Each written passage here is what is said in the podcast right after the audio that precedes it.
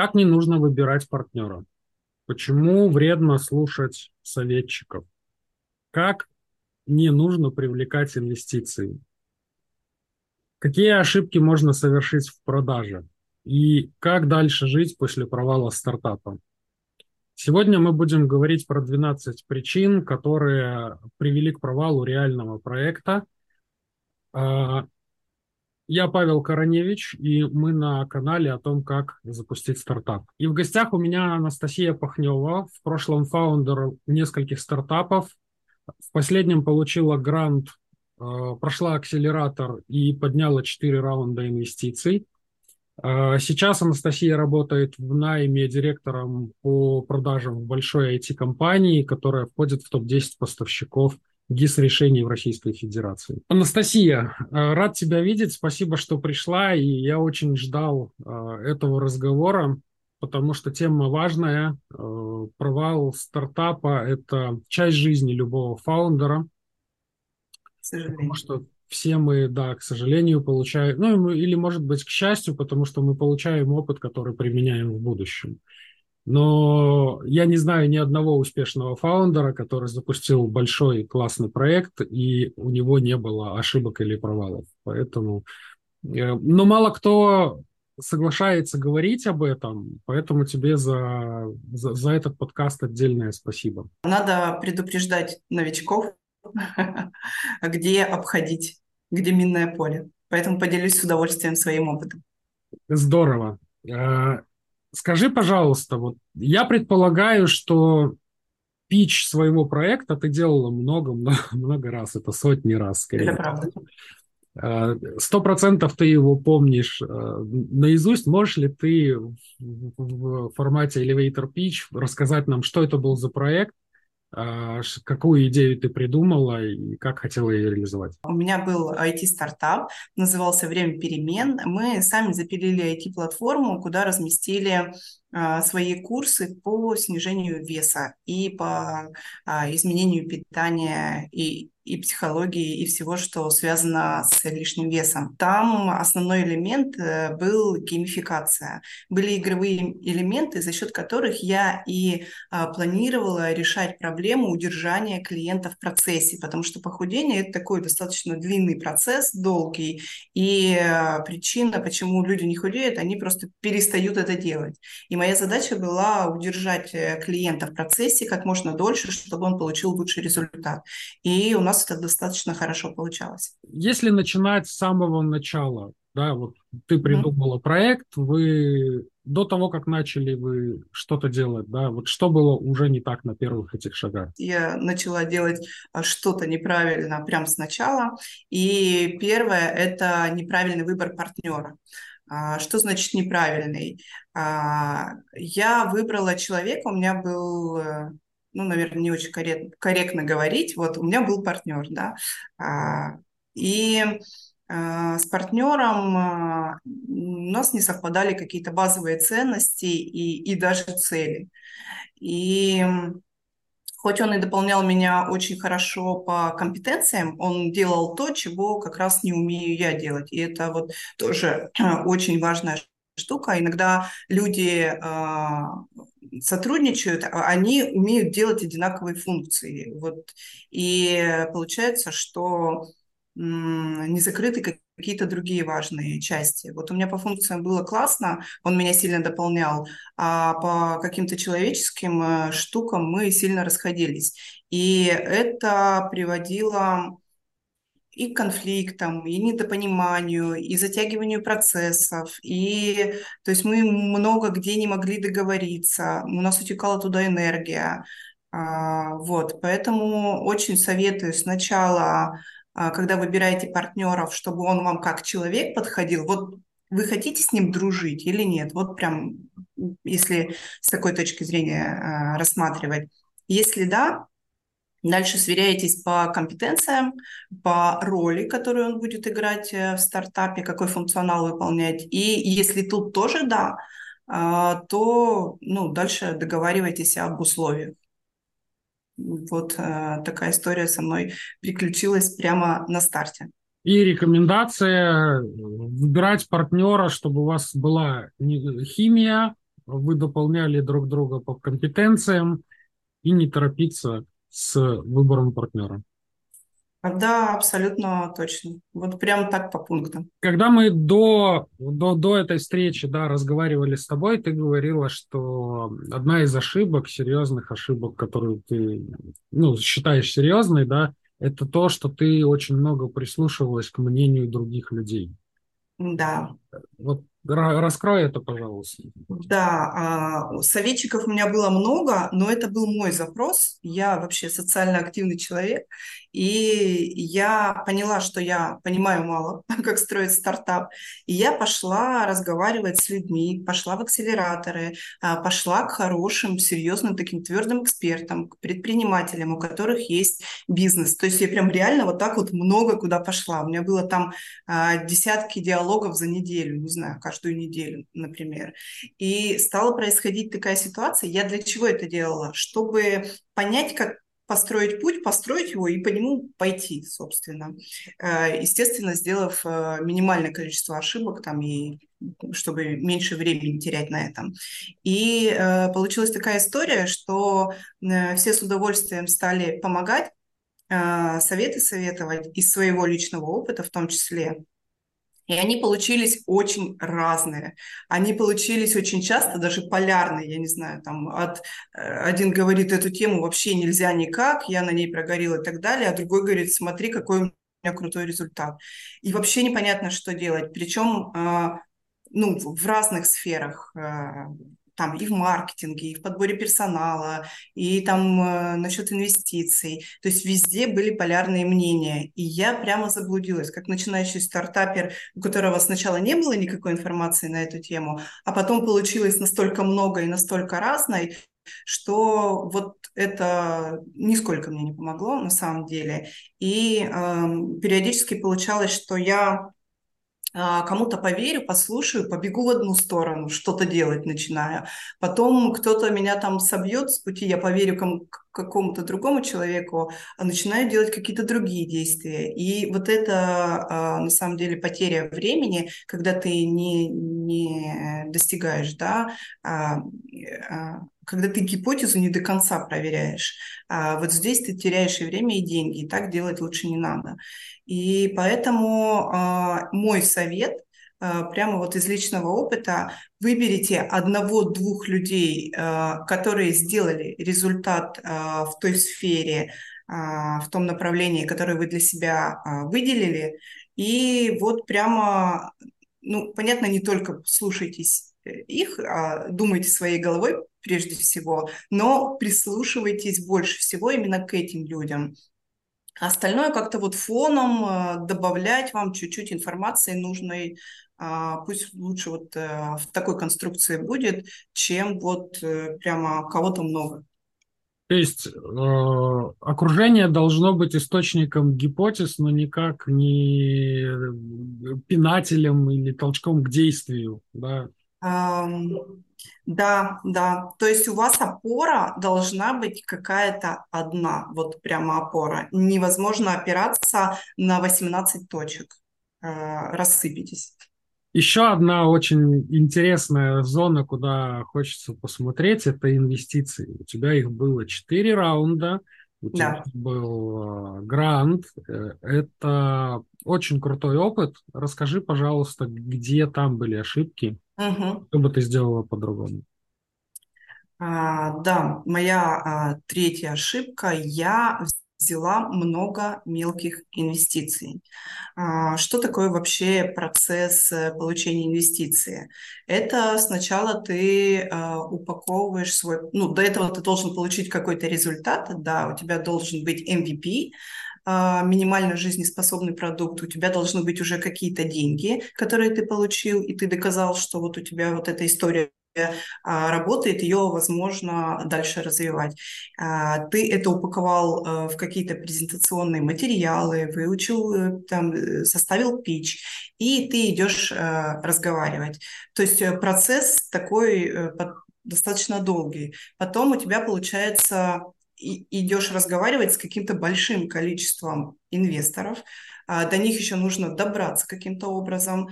А, и а, после того, как ты поговорил, у тебя есть какие-то заинтересованные люди, ты уходишь в более глубокий диалог с ним, с ними строишь фин-модель, и вы там уже договариваетесь об условиях. И сама сделка обычно на российском рынке там от 4 до 6 месяцев по классике происходит независимо, кстати, от э, суммы, которую ты привлекаешь. То есть часто вот начинающим людям кажется, что, ну, 500 тысяч, там, я не знаю, там, 2 миллиона, но это же небольшая сумма, мы быстро сейчас договоримся, а там процессы все, а, они практически одинаковые. И что ты 25 миллионов берешь, что ты 2 миллиона берешь, у тебя все равно вот эти минимум 4 месяца а, будут, э, ты будешь в диалоге, в документообороте и вот в этих процессах. И а, у меня получилось так, что а, я условно каждые там полгода, 7-8 месяцев брала следующий раунд. Это значит, что я практически все время была в этом процессе. А когда лидер в таком процессе, он теряет фокус на... уходит его внимание от самого важного, от э, роста бизнеса и от всех процессов. Ну, невозможно все совместить. Когда ты там 30% большой кусок времени тратишь не туда, то ты в эффективности теряешь в другом месте. И э, есть такое, как бы, ну, некое условное, не знаю, правило или рекомендация, что брать инвестиции нужно столько, чтобы их хватило на 18 месяцев работы. Это значит, что ты полгода закрываешь сделку, у тебя есть год, когда ты вот бежишь, прямо весь фокус в бизнес, ты растешь, потом у тебя случаются какие-то крутые результаты, резкий скачок, ты с этими результатами идешь к следующему инвестору или к этому же, и, а, и таким образом а, получается как бы правильная история, ты не отвлекаешься. Вот, я потеряла очень много сил, времени здесь, и это было точно неверно. Вот изнутри, когда это проходило, это было непонятно, я даже об этом не думала а, а думать надо, в какую историю, и взвешивать. И все равно ведь э, ты из процесса фандрейзинга, как только начинаешь жить на инвесторские деньги, ты из него не выходишь вообще практически никогда. То есть короткие какие-то промежутки есть, но нужно понимать, что этому нужно уделять достаточно большое количество времени всегда. Да, да, это трудоемкий процесс. И раз мы про инвестиции, расскажи, пожалуйста, ну, ты можешь поделиться, какие чеки это были? Это а, шла. Э, да, там были разные от э, миллиона рублей до 5 миллионов рублей.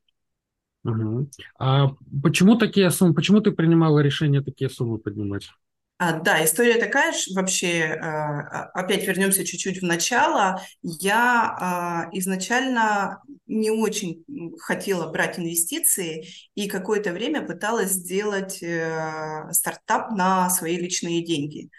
И при этом большого бюджета у меня не было, а, и я достаточно быстро начала зарабатывать первые деньги, и я их постоянно реинвестировала. И вот у меня такая оборотка, постоянно что-то крутится, но она все равно небольшая. Ну, то есть мы не, там, чеки у меня маленькие были, мы не росли, там, не заработали сразу миллионы. И э, вот я копошилась в этом чем-то очень мелком, быстром э, в этом процессе. А, да, и чеки были а, такие относительно небольшие даже для российского рынка, а, потому что я, а, у меня была такая идея в голове, что я не хочу а, делиться долей своей компании, не хочу больше всего потерять контроль над компанией. Был такой страх, и поэтому я вот прям упиралась, у меня даже были истории, когда денег предлагали больше э, в инвестиции, но понятно, что за это нужно было отдать и долю компании больше. И я не пошла в эту историю, и я об этом сожалею, потому что я опять-таки потеряла время, и, может быть, это а, вырулило бы историю куда-то совсем в другую плоскость.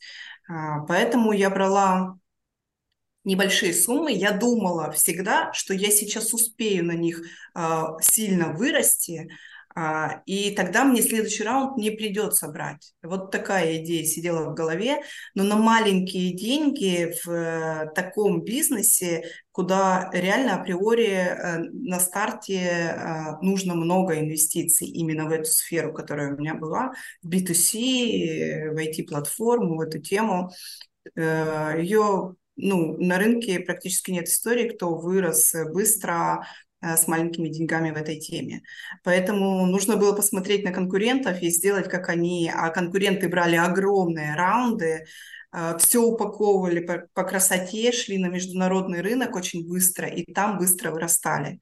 А, я эту историю не увидела или посчитала, что почему-то я смогу по-другому, но по-другому, к сожалению, не смогла. Поэтому все-таки смотрим на конкурентов, что они делают, а на успешный их опыт, безусловно, и э, не надо придумывать велосипед. Можно ли сказать, что в плане инвестиций ты не смотрела ну, ну, не ставила долгосрочные цели. То есть ты пыталась за закрывать что-то в моменте, э, закрывать дыры, да, в проекте, но не смотрела там в долгую, и поэтому чеки были маленькие. Я дыры, безусловно, закрывала, э, но я не то чтобы не смотрела в долгую, мне правда казалось, что я сейчас смогу а, ну, переломить ход э, событий и э, вырасти до такого размера именно на эти маленькие инвестиции, когда мне они уже не понадобятся. Но так из раза в раз не получалось. И там на второй, третий раз, наверное, надо было уже сделать вывод и принять другие решения. Но тоже на тот момент я не смогла этого сделать. И, кстати, еще вот пятая ошибка, она вытекает а, отсюда. У меня получилось много учредителей в моей ООшке, в компании. И это отдельная опять история, трудоемкий процесс, где на подписание каждой бумажки может уходить там 2-3 недели, потому что все в разных местах. Кто-то путешествует, кто-то недоступен по какой-то причине. А вот всех собрать и это, и, и это прямо, то есть еще отдельный трудозатратный процесс, который был на мне. А, и, собственно, очень не советую а, так делать. Идеально, конечно, там, ну, хотя бы ограничиться двумя-тремя а, соучредителями в вашей компании. Любые вопросы будут приниматься быстрее и проще. А это очень важно на любом этапе, на этапе масштабирования особенно. А почему не делегировала? Вот как раз-таки там, окей, у тебя получилось их семь, почему ты сама этим занималась? Занималась сама, потому что мне казалось, что здесь очень важные лица, и с ними должны, должно общаться первое лицо компании, хотя на самом деле это легко можно было кому-то перепоручить э, здесь, э, то есть просто представив человека, кто будет сейчас этим заниматься, а, не додумалась. А не додумалась еще потому, что особо поручить а, было некому. Ну, не маркетологу же я это поручу, не IT-директору да, этим заниматься. И еще вот одна следующая следующая там, э, причина а, там, провала, это я была во многих мелких процессах с головой. И, а как это решается? Решается вообще очень просто за 20, 30, там, 40 тысяч рублей. Нанимаете лично, личного помощника, и а, он делает, закрывает вот такие вот а, задачи, еще много других. На самом деле в стартапе очень много мелкой вот этой рутины, которую можно поручить э, сотруднику не очень высокой квалификации, реально дешевому, э, там, умненькому мальчику, девочке, там, как это говорят, многорукий, многоног. Э, есть такие люди, которые справляются хорошо с разными задачами, и вот только не делайте это сами, руководители проектов каких-то. Это абсолютно ненужное, бесполезное. Вот самая странная история, которая так массово происходит и просто в бизнесах, не стартапах, и, и в стартапах. Вот как только появились первые деньги, первое, что вы должны сделать, это нанять э, личного ассистента, помощника. Хотя кажется, что это как бы а, считается некоторыми, что из жиру бесишься у тебя лично, как, а, видимо, ассоциация с прошлым, там, офис-менеджер у тебя личный, сидит какой-то мужчина, да, серьезный в кабинете, и у него красивая девочка-помощница, но у вас должна быть э, помощница или помощник обязательно. И это про то, что люди, там, не знаю, очень маленький процент людей считает стоимость своего времени. Да, да, стоит абсолютно. время мальчика или девочки студента и сколько стоит время твое, когда ты там хочешь сделать стартап, который будет зарабатывать миллиарды? А SEO должен заниматься а, тем, что непосредственно влияет на деньги. Это стратегия, это подбор команды, это мотивация команды, это привлечение внешних ресурсов необходимых, это достижение каких-то договоренностей крупных – вот какие-то такие процессы, ну уж никак там не какие-то э, а, бронировать переговорку вы не должны и что-то такое. Это прям не ваша история, иначе не уедете далеко. Еще э, один мой факап – это я в B2C бизнесе не построила воронку продаж. А, на самом деле я ее не построила, потому что это считалось долгой, достаточно дорогой гипотезой. Нужно строить все-таки там хотя бы месяца на два. Воронка продаж – это когда вы догоняете клиента, а не каждый раз покупаете нового. Это очень дорого, и именно из-за этого не сходится экономика. И в том числе именно из-за этого у меня она перестала в какой-то момент э, сходиться. Потому что я каждый раз покупала нового клиента. Это дорого, он не окупается э, с первой продажи. А следующие продажи продажи э, у меня тоже не были э, качественно выстроены, и повторных продаж было не очень много, там порядка 15%. А, это тоже отдельный процесс, его надо выстраивать. И Поэтому мой совет э, просто невозможно в современном мире не построить воронку продаж.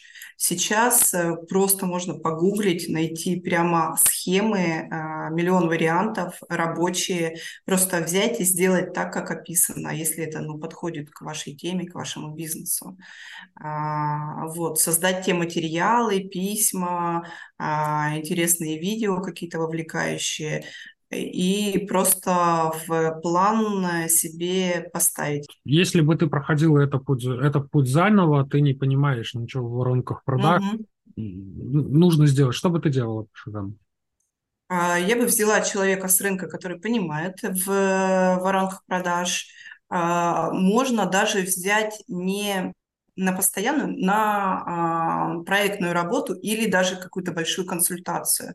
Сейчас прямо на рынке форматов вот каких хочешь выбирай. Можно реально там на три часа, на полдня а, взять э, человека, о сессии договориться такой. Абсолютно он смотрит именно твой бизнес. Мы его раскладываем на, по полочкам. Мы меня вместе со мной там и с командой там маркетологов, у меня были маркетологи, а, вот, но они занимались другими вещами, а, вот, и а, описать структуру, простроить, Потом отдельно можно найти человека, который заполнит контентную часть. Это тоже прямо не очень дорого а, и даже не очень долго. Но когда ты делаешь это сам, я пыталась это сделать сама, это постоянно отвлекаясь на какие-то другие задачи. У нас была, безусловно, какая-то вот первые два-три шага, по которым мы вели, но их э, недостаточно. А, клиент, продажа там эта цифра постоянно меняется, с какого касания а, клиент э, покупает. Вот сейчас, по-моему, там э, касаний 20, насколько я помню, где-то видела. А человек должен э, прикоснуться к тебе, где-то тебе увидеть, услышать, от кого-то прочитать что-то. И тогда это приводит к продаже. А если у тебя всего три, то не получается такой истории, и он и конверсия в продаже получается достаточно низкая, но ее всегда можно увеличить за счет построения вот такой воронки. Просто наймите людей, кто это может. Я еще одну идею добавлю, mm. которую я и видел, и сам делал. Меня сейчас агентства будут ненавидеть, наверное, но эм, можно стучаться в агентство, в крутых фрилансеров со своим запросом и слушать. Стучаться много и слушать тоже много, выписывая инсайты, которые вы услышите. Их прям Ну, если это десятки звонков, то вы получите огромное количество идей, как можно попродвигать свой продукт, где будет сложно, где будет дорого и так далее, и так далее. Это поможет, сильно поможет двигаться быстрее и понять и, возможности, и аудиторию и так далее.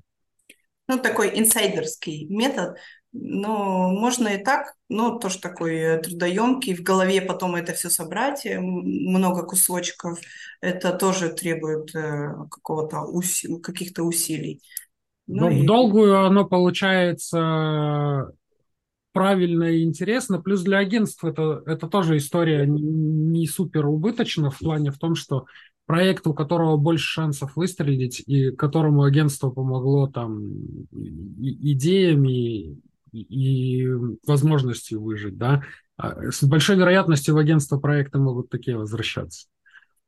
Вот тех, кто не жалел информации. Ну, окей. Ну, да. А, поехали дальше. Что у нас? А, давай дальше. Дальше у нас был низкий чек.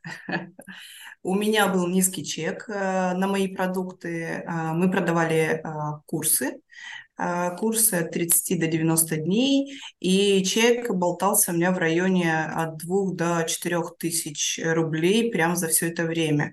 Причем там было реально пользы ну, очень много. А, клиенты хвалили продукт, у меня хороший процент доходимости до конца, то есть больше 30% доходили до конца, 90-дневный э, курс. Э, и получали, естественный результат, и худели, и у меня больше 500 человек, которые похудели больше, чем на 20 килограмм, и сохранили этот результат на несколько лет. Я потом мониторила, э, моему стартапу э, чуть больше трех лет – а, было в совокупности, три года я этим занималась. И вот э, я могла отслеживать историю и общалась с этими клиентами. А, так вот, про низкий чек. А, на низком чеке, безусловно, сложно свести экономику, юнит-экономику. И постоянно меняется рынок, и стоимость привлечения клиента в нашем информационном шуме, она постоянно растет. Э, вот э, стоимость привлечения у меня росла, а чек, э, деньги, которые я брала с клиента, это не росло. И в какой-то момент у меня перестала сходиться экономика. А, поэтому вот за тот продукт, который у меня был, вот прямо спокойно можно было брать в 3-4 раза больше. И а что нужно для этого было? Просто поднять цену. Мы просто не подняли цену. А, да, э, немного меньше людей заходило бы, а, ну, то есть воронка сверху была бы меньше, но а, незначительно. Но в итоге юнит-экономика бы сошлась, и можно было бы масштабировать эту историю. А масштабировать минуса или ноль бесполезно. Можно получить большой масштаб и не зарабатывать на, это, на этом денег. Угу. Поэтому а, делайте хорошие, качественные продукты, выставляйте адекватную цену, а, при которой у вас э, сходится экономика, и при котором, при таком чеке, чтобы у человека оставалось ощущение, что он а, получил пользу именно на эти деньги или больше. Если у вас э, вы можете своим продуктом оставлять это ощущение, вот э, попробуйте постепенно повышать чек и а, вот общаться, безусловно, постоянно делать каздев и а, получать обратную связь от аудитории, и вы поймете, где вот эта планочка. как только упретесь в потолок, значит, можно докручивать продукт, еще что-то более ценного и снова чуть-чуть поднимать. А, вот. И почему люди вообще, стартаперы, не поднимают цену? Э, будучи там в акселераторах внутри и видя много разных проектов, ну, то есть не только свой личный опыт, я вижу, что проблема, как правило, в голове. Психологически сложно поднять э, чек. Э, и, и со мной работали на эту тему. И у меня было сначала полторы тысячи, а потом мы подняли до четырех тысяч. И это для меня прямо подвиг был тогда, что ну, ну, вообще какая-то вот сейчас точно все правильно. Ну, то есть я столько стою. А, почему-то было ощущение такое, что стою я не очень дорого, хотя продукт был классный. Надо работать э, с головой, а если не можете сами пробить эту тему, сходите к психологу. Расскажи про целевую аудиторию. Для кого этот продукт был? Какие там инсайты ты поймала? Здесь очень глубокая тема. Можно говорить там от э, Каздева до вот прям, не знаю, много чего. Но я бы выделил, выделила здесь а, два момента. Первое, а, вы или должны хорошо понимать свою аудиторию, а значит, у вас должна быть такая же э, проблема, а, которую вы пытаетесь решить своим продуктом, какую боль вы закрываете. Вот, например, а, раз у меня было по снижению веса, а, а лишнего веса у меня никогда не было. И я реально вот до конца, честно, ну, не понимаю проблему клиента. Я могу попредставлять себе, каково это, что человек чувствует, но я все равно вот в его шкуре не была, и, и это значит отражается на всем на коммуникации, на продуктах ты вот где-то что-то не докручиваешь, не доносишь, не теми словами говоришь клиенту, не попадаешь в его душу и сердце, и в его боль. Вот. Или такая история должна быть. И, но, или если вы просто увидели какую-то боль и понимаете, что вы ее можете решить, а, вот прям понимаете, то хотя бы вам должна сильно нравиться та целевая аудитория, для которой ваш э, продукт. То есть вы должны кайфовать. Прямо вот, например, ваш э, продукт для предпринимателей. Вы сам предприниматель, вы понимаете там процессы, и вам нравится общаться с, вот, с людьми, которые, с которыми вы прям на одной волне. А, и вы можете уделять этому время, вы не тратите, не сливаете там свою энергию. Вот я а, попала в такую ситуацию, что я и клиента не очень понимаю, потому что у меня не было личной проблемы. И сама целевая аудитория, она мне ну, не очень э, близка. А, вот. Причем у нас были программы для людей с большим лишним весом. А, и очень советую вот прислушаться к моему совету, обратить внимание вот на эти два пункта. И если вы все-таки на этапе там выбора какой-то идеи, еще не глубоко в процессе, то прямо вот почекайте эти два пункта и сделайте выводы, идите туда, где вам будет долго интересно общаться с целевой аудиторией. А если вариант нанять в команду того человека, который очень близок к этой ЦА? Вот ну, тоже вариант, э, тоже вариант, но смотрите, нанять человека, человек может уйти а, по каким-то причинам рано или поздно. Если у вас второй партнер, который глубоко в этой теме, а, тогда ок. Но мой партнер был еще дальше от этой темы, чем я. Очень далеко. А, поэтому вот если у вас вот прямо в близкой связке именно внутри бизнеса нет человека, который вот как-то очень близко к целевой аудитории, то э, настанет э, тот момент, когда вы потеряете с ней связь или просто не найдете ее, но потеряете при этом время и деньги. Да. Лучше все-таки идти прямо от своего интереса. Делайте да, то, что вас зажигает, да, и то, а, что да. дает вам энергию, а не то, что вы заставлять себя будете делать. Да, это точно. Инвесторы. Как у тебя с ними складывались отношения? Потому что вот история, разные истории бывают. А, на самом деле у меня, наверное, не очень стандартная история. У меня было мало касаний с инвесторами, где-то 10, наверное, и оттуда а, вылилось вот 4 э, раунда инвестиций. А, или я так классно убеждать умею, или а, упакован у меня, может, хорошо продукт был. Но на самом деле я просто э, вела Facebook и была достаточно публичной, и можно э, было посмотреть э, мои соцсети и Видимо, это производило какое-то нужное впечатление, а я специально их вела а, так, чтобы производить нужное впечатление. Я прямо вот, э, можно обозвать это там личным брендом строила, да, как-то. То есть я понимала, что меня будут смотреть потенциальные мои партнеры и инвесторы.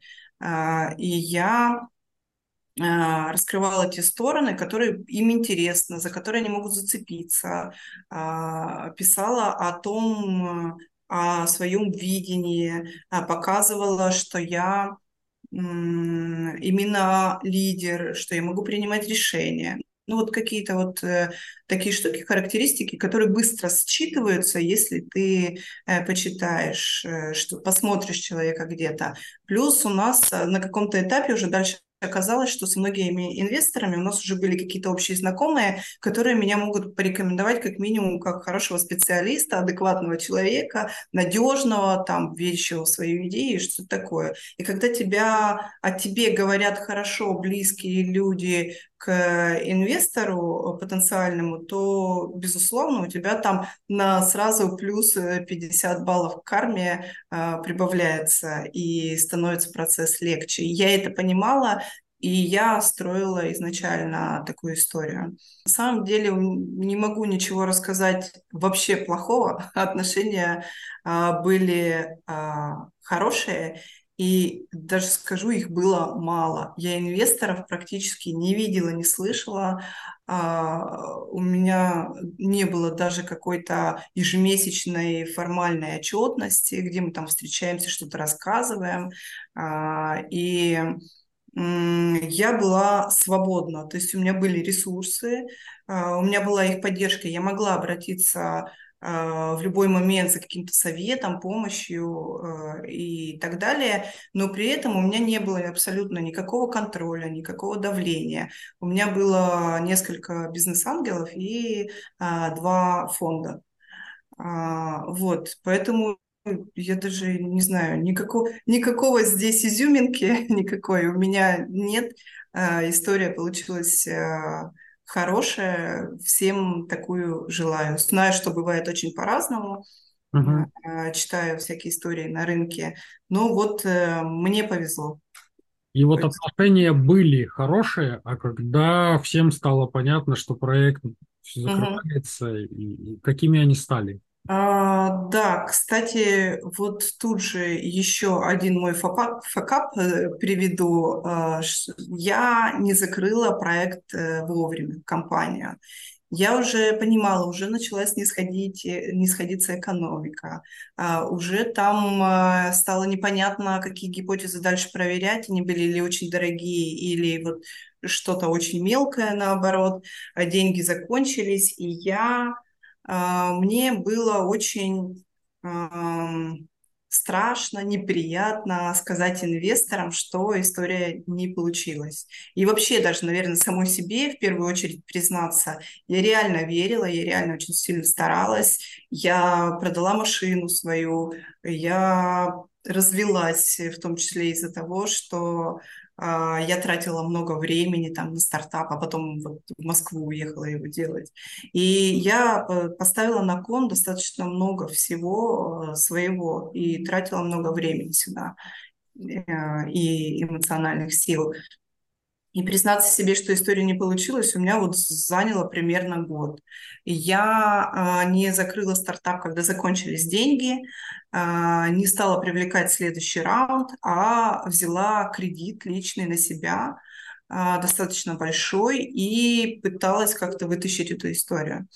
Когда стало понятно, что все равно не получается, я приняла все-таки это решение с опозданием через год э, закрыть компанию и э, я написала письмо инвесторам, э, ну, вот честное, как есть, что, к сожалению, не получилось. Э, вот. Э, для меня вообще потерять э, чужие деньги – это, наверное, самая страшная история, которая может быть самая неприятная. Она случилась, но реакция а, инвесторов моей команды меня очень сильно удивило и порадовало, и я даже э, э, поплакала на эту тему от э, неожиданности. Э, несколько человек из тех, кто был внутри, сказали, что, ну, собственно, мы давно уже понимали, куда идет история, ну, мы на венчурном рынке окей, такие случаи бывают, а, но мы видим, что а, ты хороший человек, ты старалась, история там прозрачная, а, вот, и не получилось там по многим факторам, а, понятно, что основной фактор это я, ну вот ну, не смогла, не вытащила эту историю. И мне сказали, что если у тебя какие-то будут идеи еще, ты приходи к нам а, первым а, их обсудить. Возможно, они нам понравятся, и мы обсудим инвестиции. И для меня это было настолько я не знаю, разрыв шаблона, что можно потерять деньги, но не потерять репутацию, например, и сохранить какие-то нормальные отношения человеческие. Вряд ли у тебя состояние эмоциональное и дальнейший план действий был в тот момент, когда ты осознала, что ну как бы все. То есть понятно, что это тяжело, понятно, понятно, что с этой историей все, и нужно дальше как-то жить, и нужно дальше что-то делать. Как, как ты из этого выходила? Тяжело было примерно на 101% по максимуму. Плюс я, у меня остался долг, а, плюс э, у меня не было работы. Ну, то есть ну, у меня не было источника дохода. Я не пошла в новый стартап, потому что я реально была выгоревшая, то есть я была не в ресурсе. Я понимала, что эм, от страха, от там неизбежности ситуации нельзя начинать какое-то большое новое э, дело, чтобы оно, э, оно в таких случаях не получается долгое и красивое. Не в этом состоянии нужно принимать важные решения. И я э, вот закрыла для себя эту историю в голове, со всеми поговорила, э, и я взяла паузу на две недели просто выдохнуть и ничего не делать. Это было перед Новым годом. А, я общалась с друзьями на какие-то разные посторонние темы. Я очень много гуляла по красивой, нарядной Москве. А, я просто попыталась расслабиться, чтобы в... изменить состояние, чтобы пришло какое-то новое решение. И а, я поняла, что Э, какой-то вот прямо горячей идеи, которая меня изнутри жжет, и я хочу в долгую ее делать, вот на данном этапе нет. Поэтому я а, пошла в найм, и, собственно, а, я пока в нем нахожусь по сегодняшний момент, но а, мысли о стартапе, о разных стартапах уже залетают в голову, активно там оседают, и, возможно, какая-то история какой там, в каком-то недалеком будущем э, родиться. Решение, ты считаешь, было правильное, и на, в найме ты успокоилась, восстановилась? А, да, я считаю, что я та, а, которая была тогда в той точке, ну вот уже не смогла бы вытащить историю. А, можно было много что поделать раньше, и вот я сегодня сказала аж 12 причин, не причин, а, а того, что можно было бы изменить, и что, например, я точно постараюсь сделать по-другому там в своем а, новом деле, если оно появится и когда оно появится. Э, и прямо у меня это записано, и я себе там в голове галочку поставила. Когда я какие-то решения буду принимать, я прямо буду пробегаться по этому списку из 12, чтобы не сделать э, того же самого. Ну, на самом деле оно внутри уже осело как опыт, и уже, э, я думаю, что зафиксировалось именно в качестве опыта, и уже такие ошибки не сделаю. И, и можешь вот немножечко еще вот эту историю раскрыть? Ты начинаешь делать стартап, там, не знаю, через полгода ты планируешь его делать. Что ты делаешь как ты будешь это транслировать? Где ты будешь транслировать? Ну, зависит все-таки от того, что я начну, потому что есть такие темы, где можно реально получить сейчас в, современ... в нашем мире результат достаточно быстро а, и м, уже с ним а, пойти, и там может получиться так, что инвестиции не нужны, и просто ты растешь. А, там, условно, в теме инфобизнеса, например, это возможно. А, и какую-то историю можно раскачать. А есть какие-то более такие я не знаю, классические тяжелые бизнесы, где инвестиции все-таки нужны будут. И вот зависит от того, какую тему я а, выберу. А, в любом случае, мне кажется, что сейчас, а, если говорить про инвестиции, то я даже под идею смогу их а, привлечь. То есть у меня уже пул знакомств, там, инвесторов, топ-менеджеров, э, там, э, крупных предпринимателей, которые меня знают, э, мне доверяют, э, верят. И мне, мне кажется, что я смогу им продать историю на этапе идеи. И кого-то, а, может быть, даже не в инвесторы, а в партнеры, партнер с деньгами, скажем так. Вот. Я бы смотрела в эту историю. Безусловно, я бы сразу на старте а, выполняла именно роль лидера и собрала бы минимальную команду, которая бы мне руками очень быстро а, все делала и мои идеи воплощала. У меня в прошлом бизнесе э, заняло это, я не знаю, там полгода, например, вот упаковка, первые продажи, создание самого продукта, создание вот этой э, хотя бы минимальной э, платформы IT. Я сейчас думаю, что за не за полгода, а за месяц я бы сделала первый результат, сократив вот прям все процессы, прям понимаю, как это где сделать.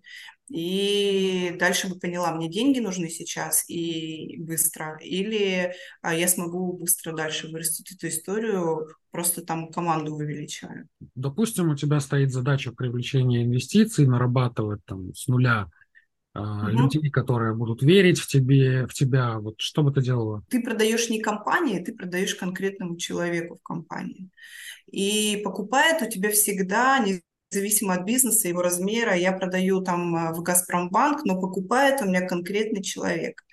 И важно и оценивают, э, ну, здесь э, классическая психология. А первое, там верю, не верю, возникает там в первую минуту, и твоя задача вызвать доверие.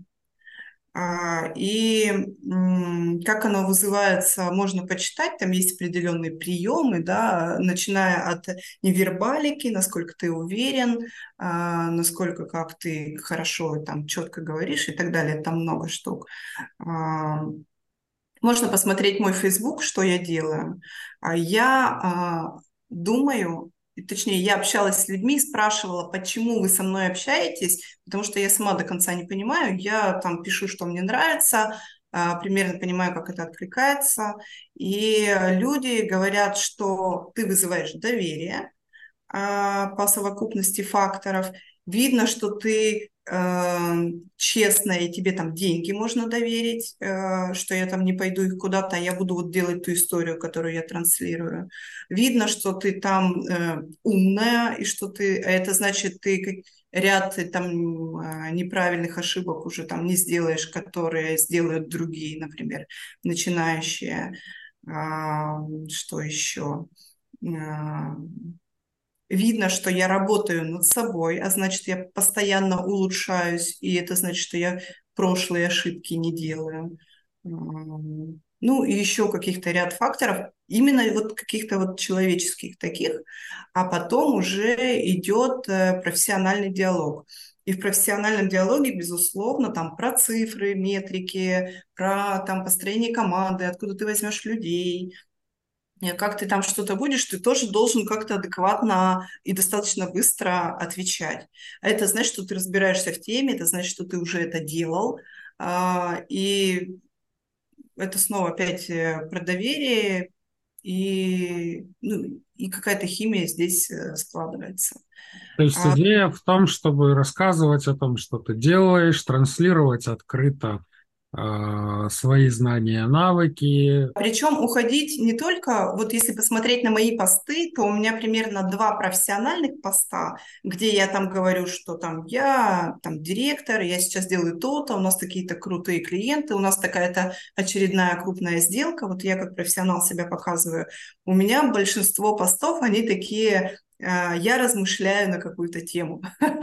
вот. И через эти размышления а, видно, как там ход мыслей моих, э, что я вообще-то могу делать, а, именно мысли мои, откли, выводы откликаются, человеческие ценности через это видно. И вот это цепляет людей, и они читают уже после этого твои профессиональные посты. И вот одно дополняет другое, и вот получается какая-то вот такая 3D-шная картинка, которая ну, откликается людям. Очень классные советы. Ну что, будем финалить? Да. Так. Спасибо тебе большое, что ты пришла э, ко мне в этот подкаст, открылась, рассказала свои, поделилась своими эмоциями, своими ощущениями, своим опытом.